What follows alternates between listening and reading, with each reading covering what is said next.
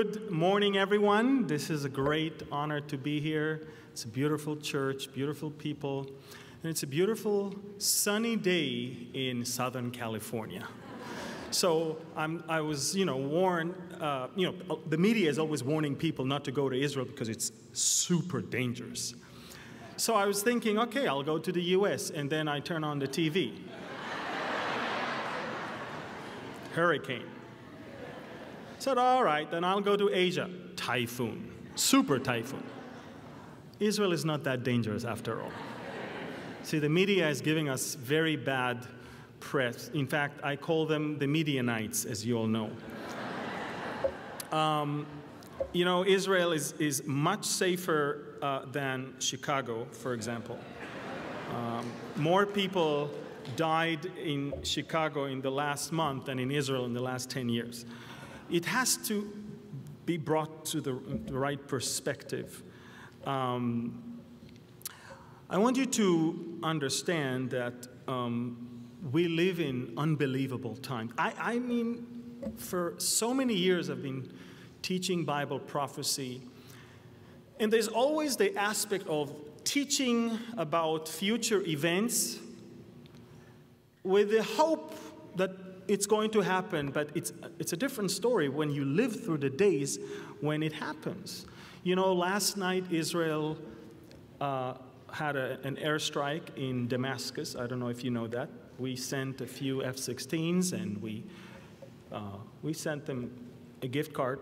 Um, apparently, the Iranians, uh, you know, over the last month, we've noticed that cargo planes are flying nonstop to the Damascus International Airport. We see exactly what is being unloaded and we see where it's being stored. So the same storehouses where they stored weapons before and were destroyed by us were reconstructed. But this time they thought to pull a trick by covering or painting the roof of those storehouses with either UN or DHL, uh, with the colors of DHL. So a quick phone call to DHL, and they don't have anything in Damascus, and a quick phone call to the UN, they have no storehouses in the airport in Damascus. So all we needed to do is clarify with the Russians that they understand that we're about to do something and notifying the State Department and the Pentagon that the UN and the DHL storehouses are going to become parking lots. and that is exactly what happened. I, it's unbelievable in my eyes that Israel is watching Iranian entrenchment in Syria is watching um, Turkish entrenchment in northern Syria and is asking permission from the Russians to go and strike Damascus. It's unbelievable. Now, I would definitely talk about that when I teach Bible prophecy, but it's another thing to quote today and yesterday's headlines. Russia is already on the border with Israel. In fact, the only patrols that we have along the border with Syria are Russian soldiers, Russian vehicles with Russian flags. We see them every day. It's amazing because um, how many of you watch my uh, weekly updates on YouTube, Facebook, YouTube? Shame on you, not too many. well, if you would have done that, you would have known that um, Israel just recently, in the last few weeks, realized that what we thought we have is actually what we have is actually much more than what we thought we have as far as gas, natural gas. We just found out that the, some of the reservoirs of natural gas that we have are two to five times bigger than what we had originally thought. And, and we uh, are becoming a big competition to the Russian gas export to um, Europe today. You, you, understand that right now we are negotiating with uh, Greece and, and, and, Cyprus and Italy on uh, putting a gas pipe under the Mediterranean that will cost $7 billion. And America actually said that they are willing to be part of this project. And that is while the Russians are trying to cut a deal with Germany on an $11 billion project of another gas pipe. And uh, President Trump made it very clear to Angela Merkel that you cannot expect me to defend you in NATO and then do business with that enemy that we're trying to defend you, uh, defend you from. I mean, that, that doesn't work. Uh, in fact, uh, NATO's Secretary General today, for the first time, thanked President Trump for pushing the other members to pay their part in everything. So, after they bash and smear and all of that, eventually they get to their senses and they realize this guy's actually, now our, we see money flowing. They, everyone understands you have two options here to be puppets of Putin or to do things in a different way. And, and, for some of the countries, such as Serbia and Hungary and Bulgaria, who were under the Iron Curtain for so many, many years, the option of returning to being under the thumb of the Soviets is not even an option. They don't want that. And that brings Israel to become a candidate. The Undersecretary of uh, um, Energy of the United States took part in a meeting in, in Greece the other day and said, um, and actually John Bolton also said, uh, that uh, Europe should buy gas from Israel. Now, I'm I live in 2018 to see the days when Israel is competing with Russia. And it's not a nice thing to know that the Russians don't like this competition. And so, just to make it very clear, the hook in the jaw of Rosh to come down all the way to the border with Israel was already placed. It worked already. It's coming all the way down and it's on our border, and it's only a matter of weeks or months before they will understand that Israel, as an ally, is not as, as friendly as Israel as a source where we can take the spoils of war from. It's interesting, you know. The, the, the, I'm always amazed how, how God used the prophets in order, the prophets of Israel, you know, don't try to become a prophet, okay? You most likely are not called to be one. You know, God said in, in the New Testament that He spoke to our fathers through the prophets of the Old Testament. And, and, and you have to understand that the prophets never said anything of their own private interpretation. And you know, when I open Ezekiel chapter 38 to, that describes the coming war, you can actually see that um, the Lord says through Ezekiel, Thus says the Lord God, Are you he of whom I have spoken in former days by my servant, the prophets of Israel? Isn't that interesting? Ezekiel is writing something about himself. He doesn't even know. He's writing a future event, and he's actually saying to Russia, Are you not the one that Ezekiel wrote about? And Ezekiel is writing that. It's amazing. We're watching it before our very eyes.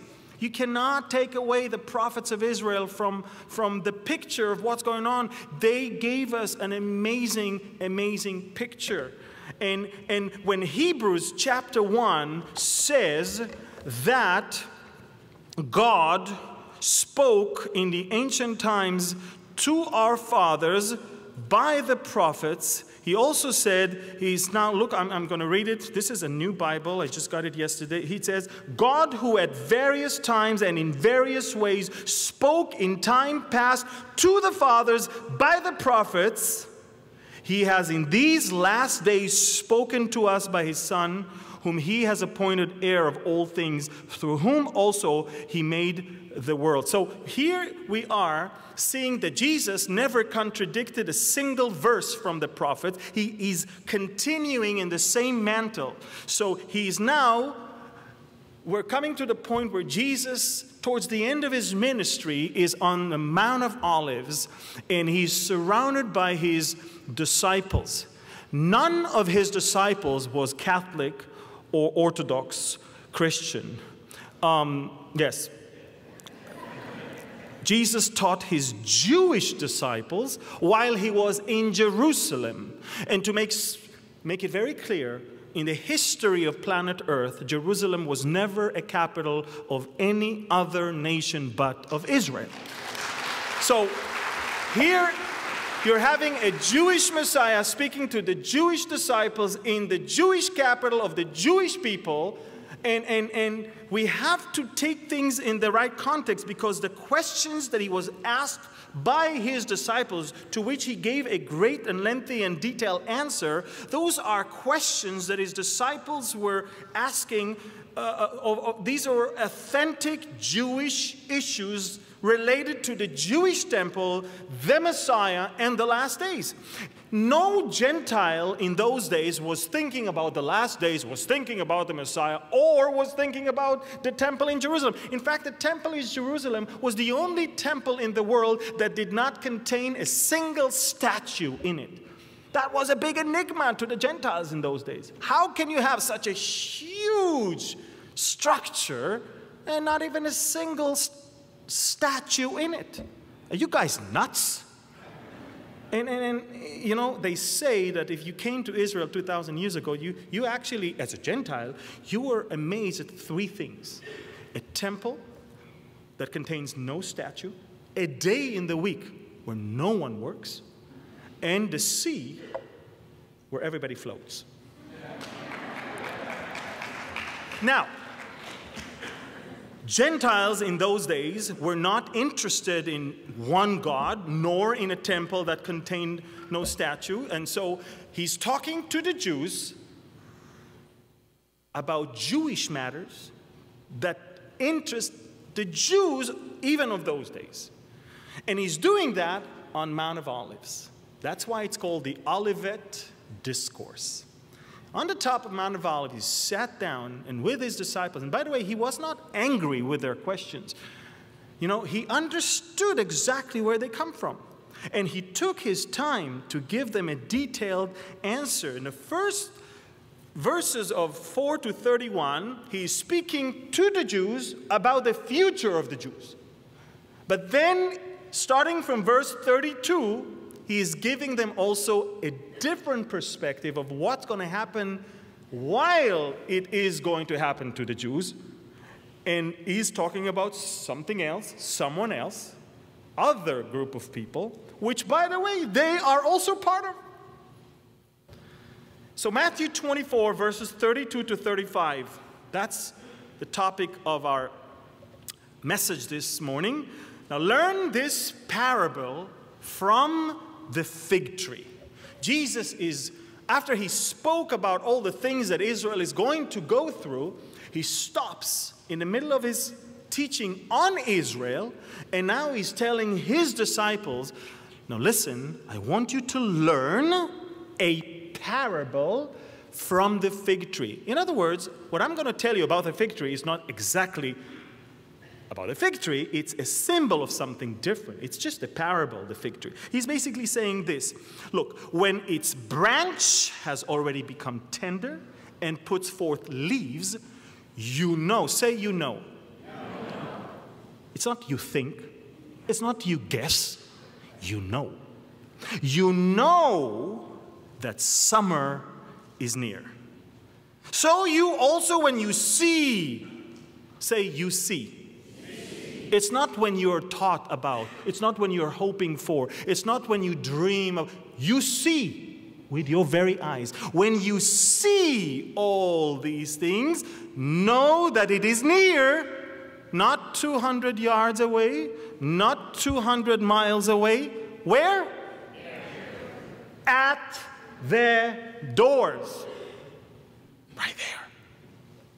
So, so Jesus is basically telling the disciples, Look, the fig tree, remember the fig tree? That fig tree that died, it's going to come back to life. And I want to tell you something. This generation that is going to live, it says, the generation that will by no means pass away. Will. It says, the generation that will see, see the rebirth of that tree, that generation shall not pass away. Until these things take place. What things? He's coming back. Heaven and earth will pass away, but my words will by no means pass away. Just like God says through the uh, psalmist and the prophets so many times in the Bible. The flower fades, the grass withers, but the word of God stands forever. Wow. So, so he, he stopped his entire description of the end times of Israel, and he's telling now them, now, listen, I want to talk to you now, not as Israel, but you're different. You, you followed me, and you can escape this and, and if you're going to be living through the days to see the fig tree blooming, that's it. That's the last generation. Wow. You need to pinch yourself right now. You know? So, so he says it's a parable, which means the fig tree is just a symbol. But before we talk about the fig tree, let's talk about the fact that he just mentioned the word generation. And let's face it, scholars and theologians and, and teachers and pastors for years were, were pondering and, and, and, and, and debating on, on what is a generation. Some say 20 years, some say 30 years, some suggest 40 years, others say longer than that. The generation question was always there. So I want to show you what, what has to be a generation that he meant. What are the other options that actually cannot really hold water?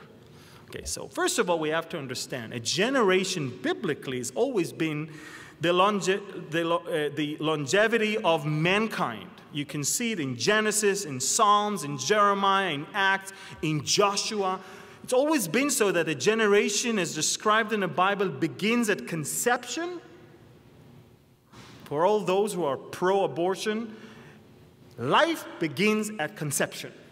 So if you're talking about a lifespan, lifespan begins at conception and it ends at death. Okay? It's just that he's having fun swimming for nine months. He, where is he? Swimming. He's alive. You always make sure he's alive. But he's just swimming. And he has some weird food that you don't have to buy. It's just, you just produce it, that's all. Amazing. Amazing to see. I, I, I always was amazed when I touched my wife's uh, pregnant belly, when, when I could see the, the foot of the baby. You know, he was, and, and I was like, I don't know if I could be a pregnant woman. Forget about the birth pangs and all of that. I'm talking about the fact that there's a living creature inside of you. Amazing. He's alive. How can people say it's not a living creature? He's there. He's kicking. He's, he's talking. It's amazing. And he's swimming and he's so happy. Has no clue what's going to happen next, yes? The average lifespan of a group of people living at about the same time constitutes the length of a generation. In other words, you can be 12 years old here and 92 years old here. This could be an 80 years difference, but everything you see together makes you the generation that is watching those things. Whether you're 12 or 82 or 92, you are still the generation. It's a lifespan of a group of people. Before the biblical flood, the, the flood, the, the average lifespan of a man was over 900 years. We know that. The Bible records that. Today, if a person makes it to 100, he's a celebrity. But you understand what happened after the flood and with the works of sin and, and all of that. We can see it's gotten short and shorter and shorter to the point, by the way, that David the king died when he was 70 and he was considered an old man. And of course, things had improved over the last, I don't know, 100 years or so because of the advanced medicine and all of that. Now we manage to prolong life. It's no longer 60 or 50, now it's getting back up there to every, every year we're actually prolonging the uh, average lifespan. So some people say a generation must be 40 years because the Bible talks about the wilderness generation. Well, let me explain. Both Numbers 32, Psalm 95, and Hebrews 3 talks about the wilderness generation. The term generation there is not about a lifespan of a generation, it's something completely different. Let's read. In Numbers, it says, Surely none of the men who came up from Egypt from 20 years old and above shall see the land of which I swore to Abraham, Isaac, and Jacob, because they have not wholly followed me, except Caleb, the son of Jephunneh, uh, the, Ken, uh, the, the Kenizzite, and Joshua, the son of Nun, for they have wholly followed the Lord. So the Lord's anger was aroused against Israel, and he made them wander in the wilderness 40 years. So you understand, he talks about a sentence over anyone who is 20 and above and they had 40 years in the desert. So, in in, in, in a way, the, the, the number 40 is not even anything important here because they were at 60 at least to some, por- uh, to some part over here. And um, a 40 year period was actually just the requ- required time for the disobedient generation of Moses' day to die off in the wilderness. So it's not a generation as far as a lifespan, it's just a, a, a judgment period that we're talking about. The curse was to be against the men who had reached 20 years of age, and after the 40 year judgment period was completed, there were no men left older than 60 years of age except of Joshua and Caleb. Of course, both of them outlived the rest, so you cannot say it's even 60 because they lived longer than that. So you see that the term generation of the wilderness doesn't hold much water in this case. But then there's the view from the psalmist. You know, there's only one psalm that was written by Moses. Did you know that? One psalm, Psalm 90. Psalm 90 it's one of the oldest psalms that were ever written, and the Bible clearly says that a prayer of Moses, the man of God.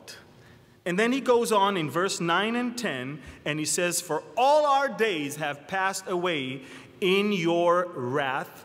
We finish our years like a sigh. The days of our lives are 70 years, and if by reason of strength they are 80 years, yet their boast is only labor and sorrow, for it is soon cut off and we fly away. So if we already understand that 20 and 30 years is not a lifetime of a generation.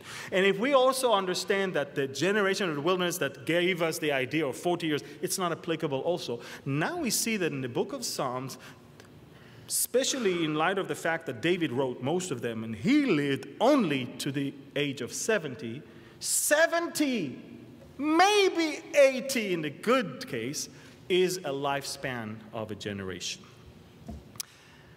Interesting, very, very interesting. You, you, you, can clearly see that 70 to 80 years lifespan for the past 3,000 years was probably, um, was probably the case.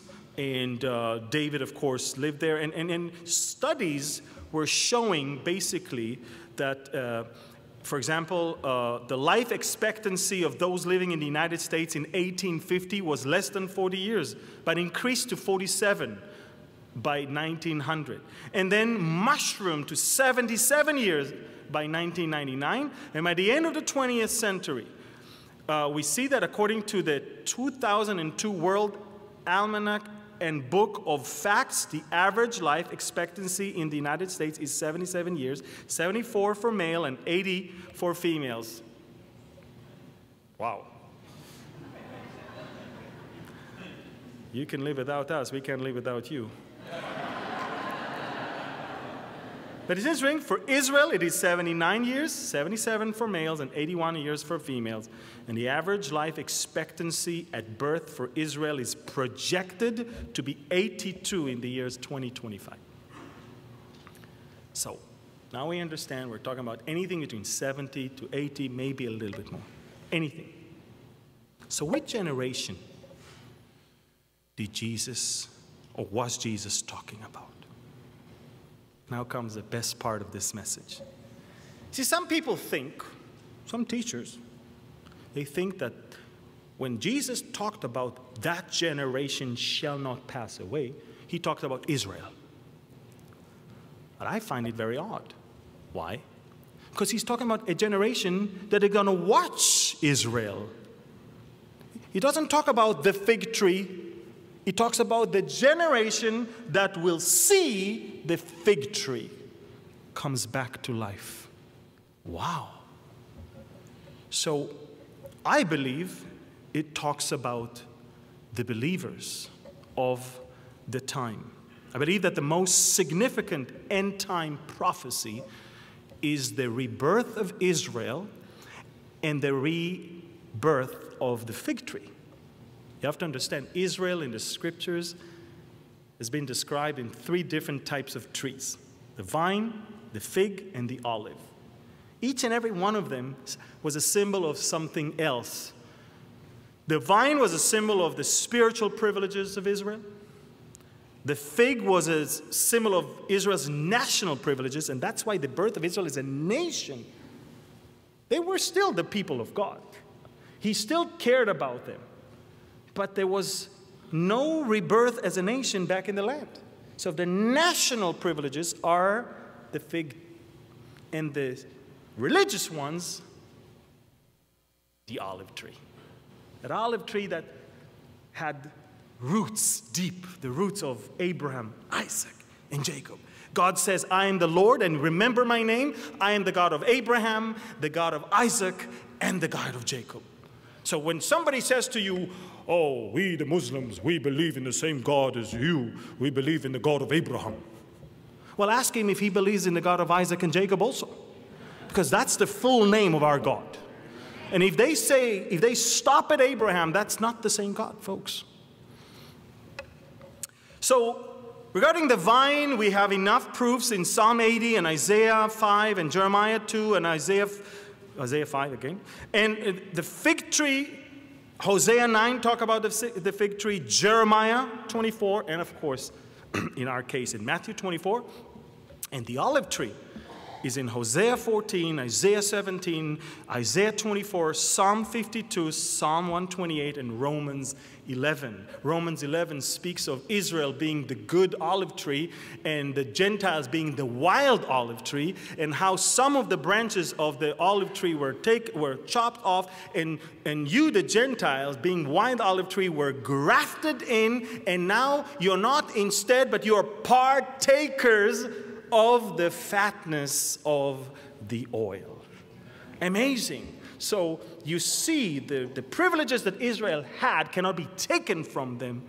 You have been grafted in, and now you are also, in a way, part of. And this is why, by the way, everywhere they will hate Israel, they're going to hate the believers. Everywhere they will want to get rid of Israel, they're going to get rid of the believers. It goes together. And if there are churches that are teaching that God had replaced Israel, then they're actually mocking God because they're actually saying God is in the business of changing his mind. And in fact, the only insurance policy the church has that God is keeping his covenant with you is the fact that he keeps a covenant with Israel. And the fig tree is coming back to life, it's not dead forever. Look at this picture. When the Jewish people started coming back to the land of Israel towards the uh, end of the 1800s, they found exactly what Mark Twain said in his um, diary that he wrote uh, uh, as a traveler. And he just wrote, I've never seen such a barren wasteland in my life where we hardly saw a living creature. I mean, the Arabs say they were there. He couldn't see anyone. He even said No, no, it's, it's a fact. Most Arabs came to the land as a result of the Jewish immigration when Jewish people brought business and brought some, some uh, uh, uh, uh mindset of, of developing, then they started coming to work for them.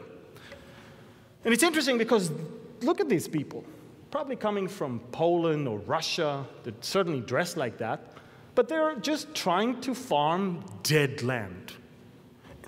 Their biggest enemy was actually not the Arabs there, because there are hardly any. Their biggest enemy were the Anopheles mosquitoes that brought the malaria from those swamps all around. And it's interesting because they started coming because the Lord started doing two things. He said, Okay, I have to bring that fig tree back to life. So I have the word Zionism, which the enemy likes to mock and tell you that it's terrible. Zionism is actually the desire of the Jews to return back to their homeland. Homeland is Zion. When you're a Zionist, you believe that your place as a Jew is in Zion. That's what makes you a Zionist. Okay? So the Zionist movement started in Europe, and at the same time, terrible anti Semitism started.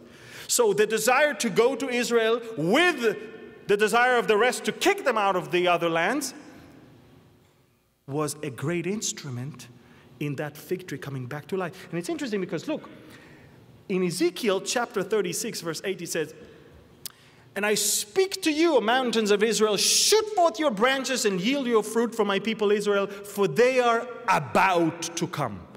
The Lord knew that there is no way hundreds of thousands or maybe millions of Jews can return to a land like this. It will never work. So, what did the Lord do? He spoke fertility, and boom, look what happened. Look, today we export food. We, we, listen, while farm workers are uh, 3.8% of the workforce in Israel, we actually produce almost 100% of our food. The Jewish cows are the most productive cows in the world. Every moo is computerized. The cows complain but produce. We are number one in the world in technology to extract water from even from the air. We invented the drip irrigation system. We are number one exporter of desalination uh, uh, um, uh, installations all around the world, and we do that even in Israel. Listen, we use solar energy like no other country does. And 90% of our wastewater is being purified and recycled for agriculture. Guys, I mean, I went to a, a place that had a, an amazing pool, and the lady says, Guess how deep it is? It was clear. I said, Three meters? She says, 11. I said, What? She said, Taste it. I tasted it. It was amazing. She said, Good. I just flushed the toilet. I said, What? Whoa. She said, No, no, it doesn't go like that. I flush the toilet, the water goes all the way to a pool where there's some um, water plants. They start cleaning the water. Then it moves to another pool where other water plants clean the water, to another pool. By the end of the fourth pool, the water is completely pure. Wow. We export that to the whole world, and you don't need electricity for that. The water just, gravity goes all the way until they reach the pure and the nice uh, state. Listen, we, we export so much technology to the whole world. India, the large, the most populated country in the world, we are number three in their uh, um, military equipment import. I mean, first they import from Russia, then America, and then from Israel, that dot on the map. Look, that's God saying the fig tree is coming back to life. Okay, so, so then he says, look, first of all, I have to prepare the land. Then he says, now I have to bring the people. But the people are in Europe. Now, unfortunately, they're not going through a good time. You know, if Ezekiel 36 talked about how God will, will heal the land in preparation of the return of the Jews to their land, then in Ezekiel 37, Ezekiel was brought to a valley full of dry bones, and Ezekiel was so terrified. And Ezekiel says, What is this? And, and the Lord says, Son of man, in verse 11, these bones are the whole house of Israel. They indeed say, Our bones are dry, our hope is lost, and we ourselves have been cut off. That means they're alive. It's dry bones, but they're alive. It, it, it means it's a person that has bones and skin, but no hope. He thinks that God forgot all about him. And I remember thinking about these verses for so long, and then I stumbled into a picture from when we liberated the death camps. And I looked at this little boy that has skin and bones, no flesh almost at all, and look at his eyes. There is no hope. He, all of them think God forgot all about us. And God says, No.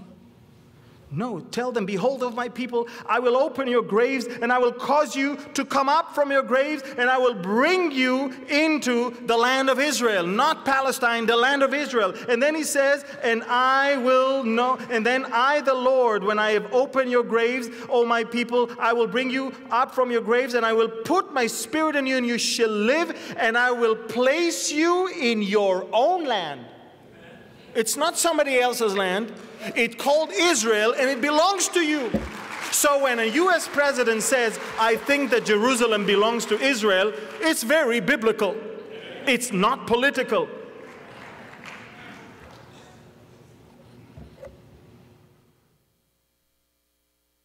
Wow. So he said, Listen, you're going to have a family.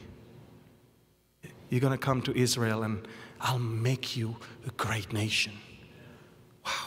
And I'm thinking how he, he literally did that. Look, look the next picture, you, you're going to see we came by the thousands on, on boats.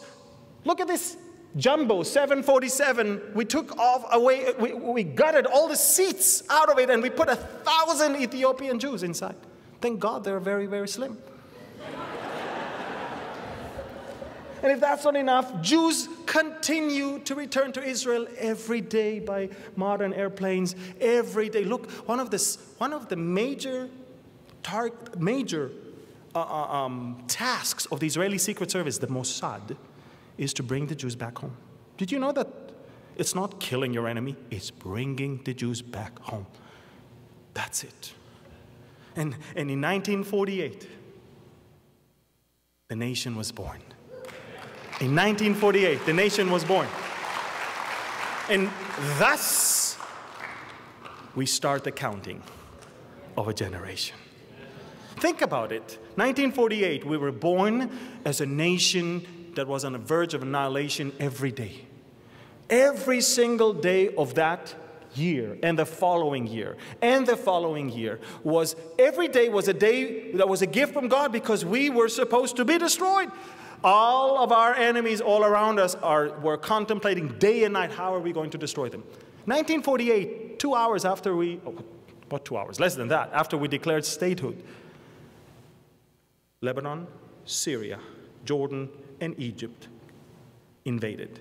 And if that's not enough, even Iraq invaded.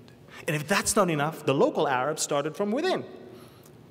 And we ended up the war with 30% more land than we had when we started the war.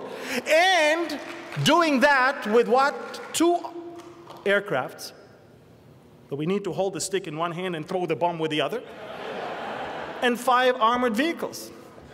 And hundreds of, or tens of thousands of soldiers that have absolutely no experience. They just survived death camps, like my grandparents.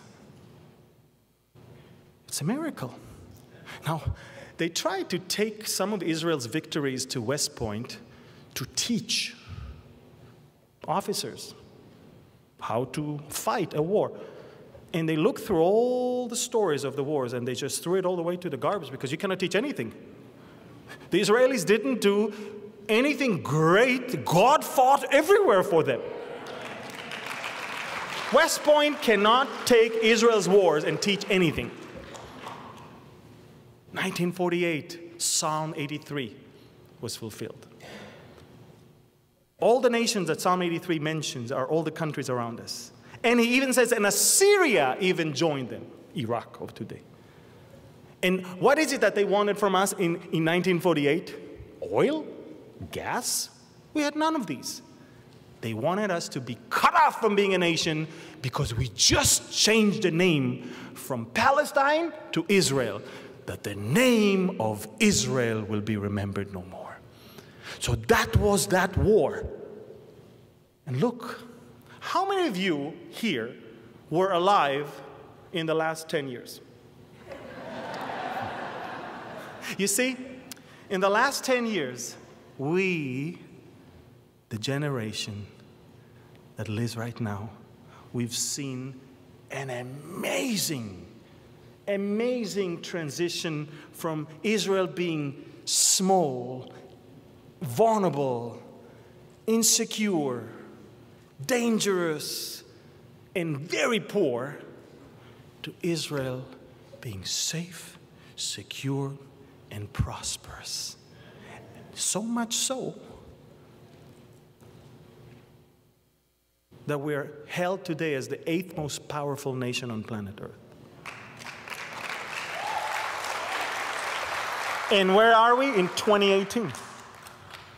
70 years passed. Ooh. Last time I checked the song, 70, maybe 80 is a generation. Look, I believe the Feast of Trumpets and the Yom Kippur and the tabernacles will be fulfilled to the people of Israel when the Lord will come back. You See, the Jewish people pray every morning. May our eyes will behold your return to Zion with mercy. They say that every day. They, they want him to come back, and, but they don't believe he's coming back. They believe he's coming for the first time. But you have to understand something. They understand that when he comes back, it's going to be a terrible time of tribulation that will eventually bring him back. And they believe that there has to be a great time of repentance. The whole thing of repentance and the whole thing of, of, of tabernacling physically on earth with, with everyone will happen later as God will fulfill those festivals to Israel, just as He did with the first four of them. But for us, we see a different fulfillment.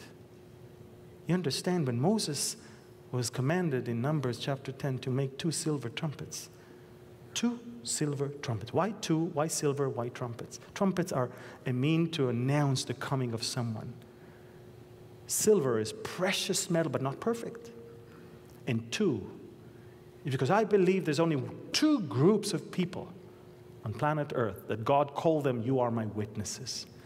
Israel in Isaiah 46 and the church in Acts chapter 1.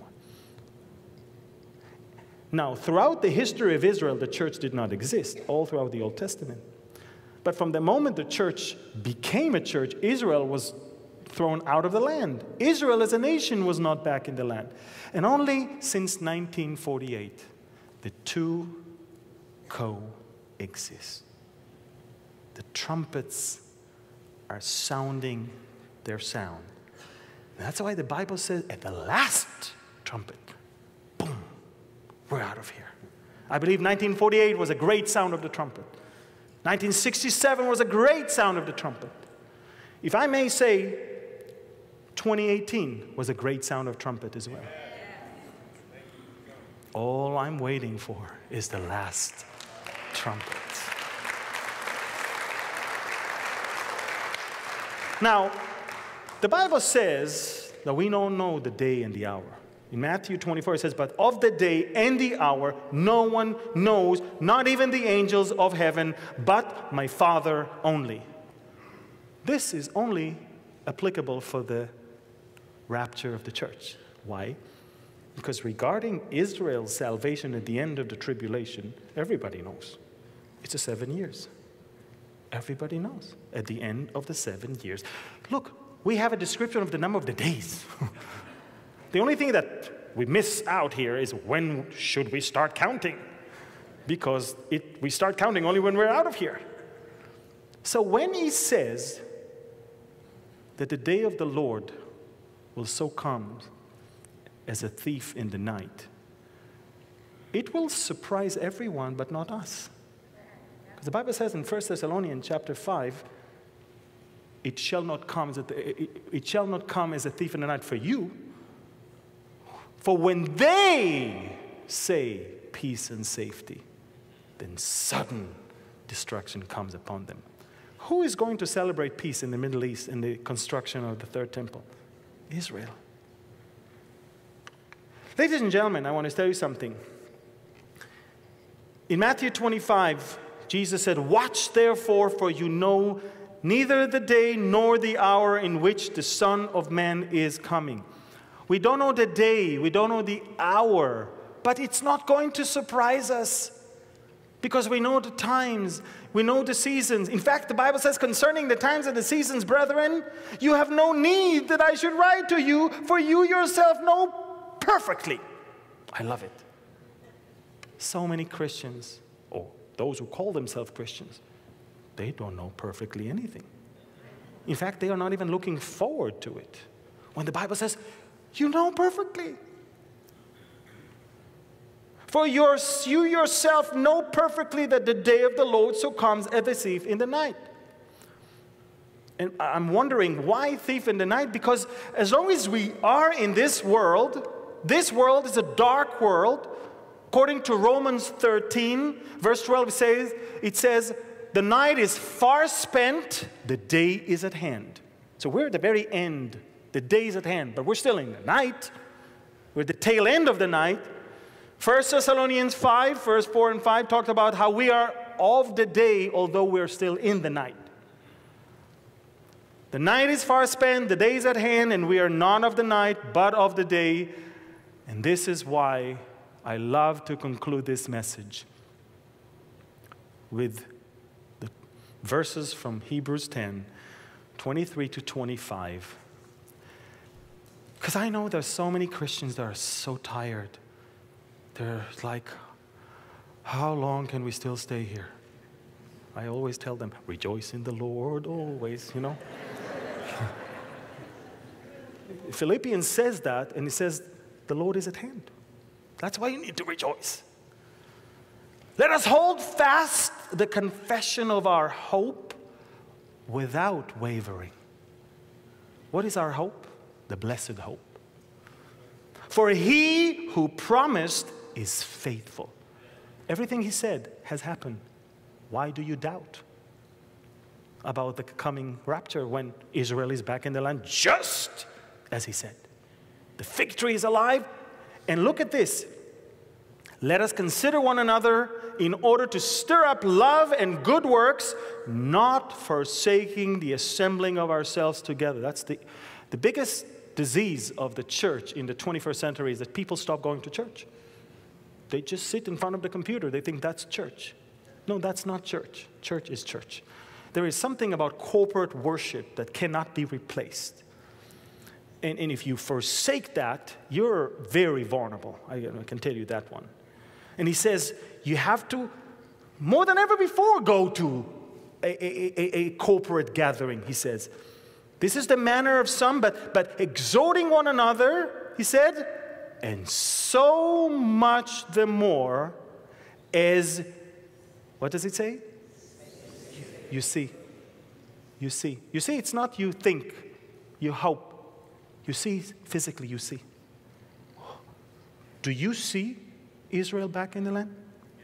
Do you see the transition of Israel to safe, secure, and prosperous? Do you see Rosh coming all the way do you see them on our border? Do you see Iran and Turkey contemplating against us? Do you see the hook in the jaw, the gas that we find? Do you see that Israel is blooming? He says, as you see the day approaching. Father, we thank you so much that we are the generation that shall not pass away. And we, are, we know that, Father, because you told us exactly the criterias for this generation. Father, we see the fig tree coming back to life. Israel is back in the land, safe, secure, and prosperous. We see how you miraculously healed the land, revived the language, brought the people from the four corners of the world back to their ancestral homeland, and you have prospered them above and beyond anything any country can ever do in circumstances like that. Father, we see your fingerprints everywhere. And all that is left for us is to see the day is approaching, to hold fast the confession of our hope, and to trust that He who promised is faithful. Father, we thank you for your faithfulness shown to us through the way you conducted yourself through the people of Israel. You did not forget about them, Father. As you said, O my people, I will bring you back to your land, and I will breathe life into you, and you shall live.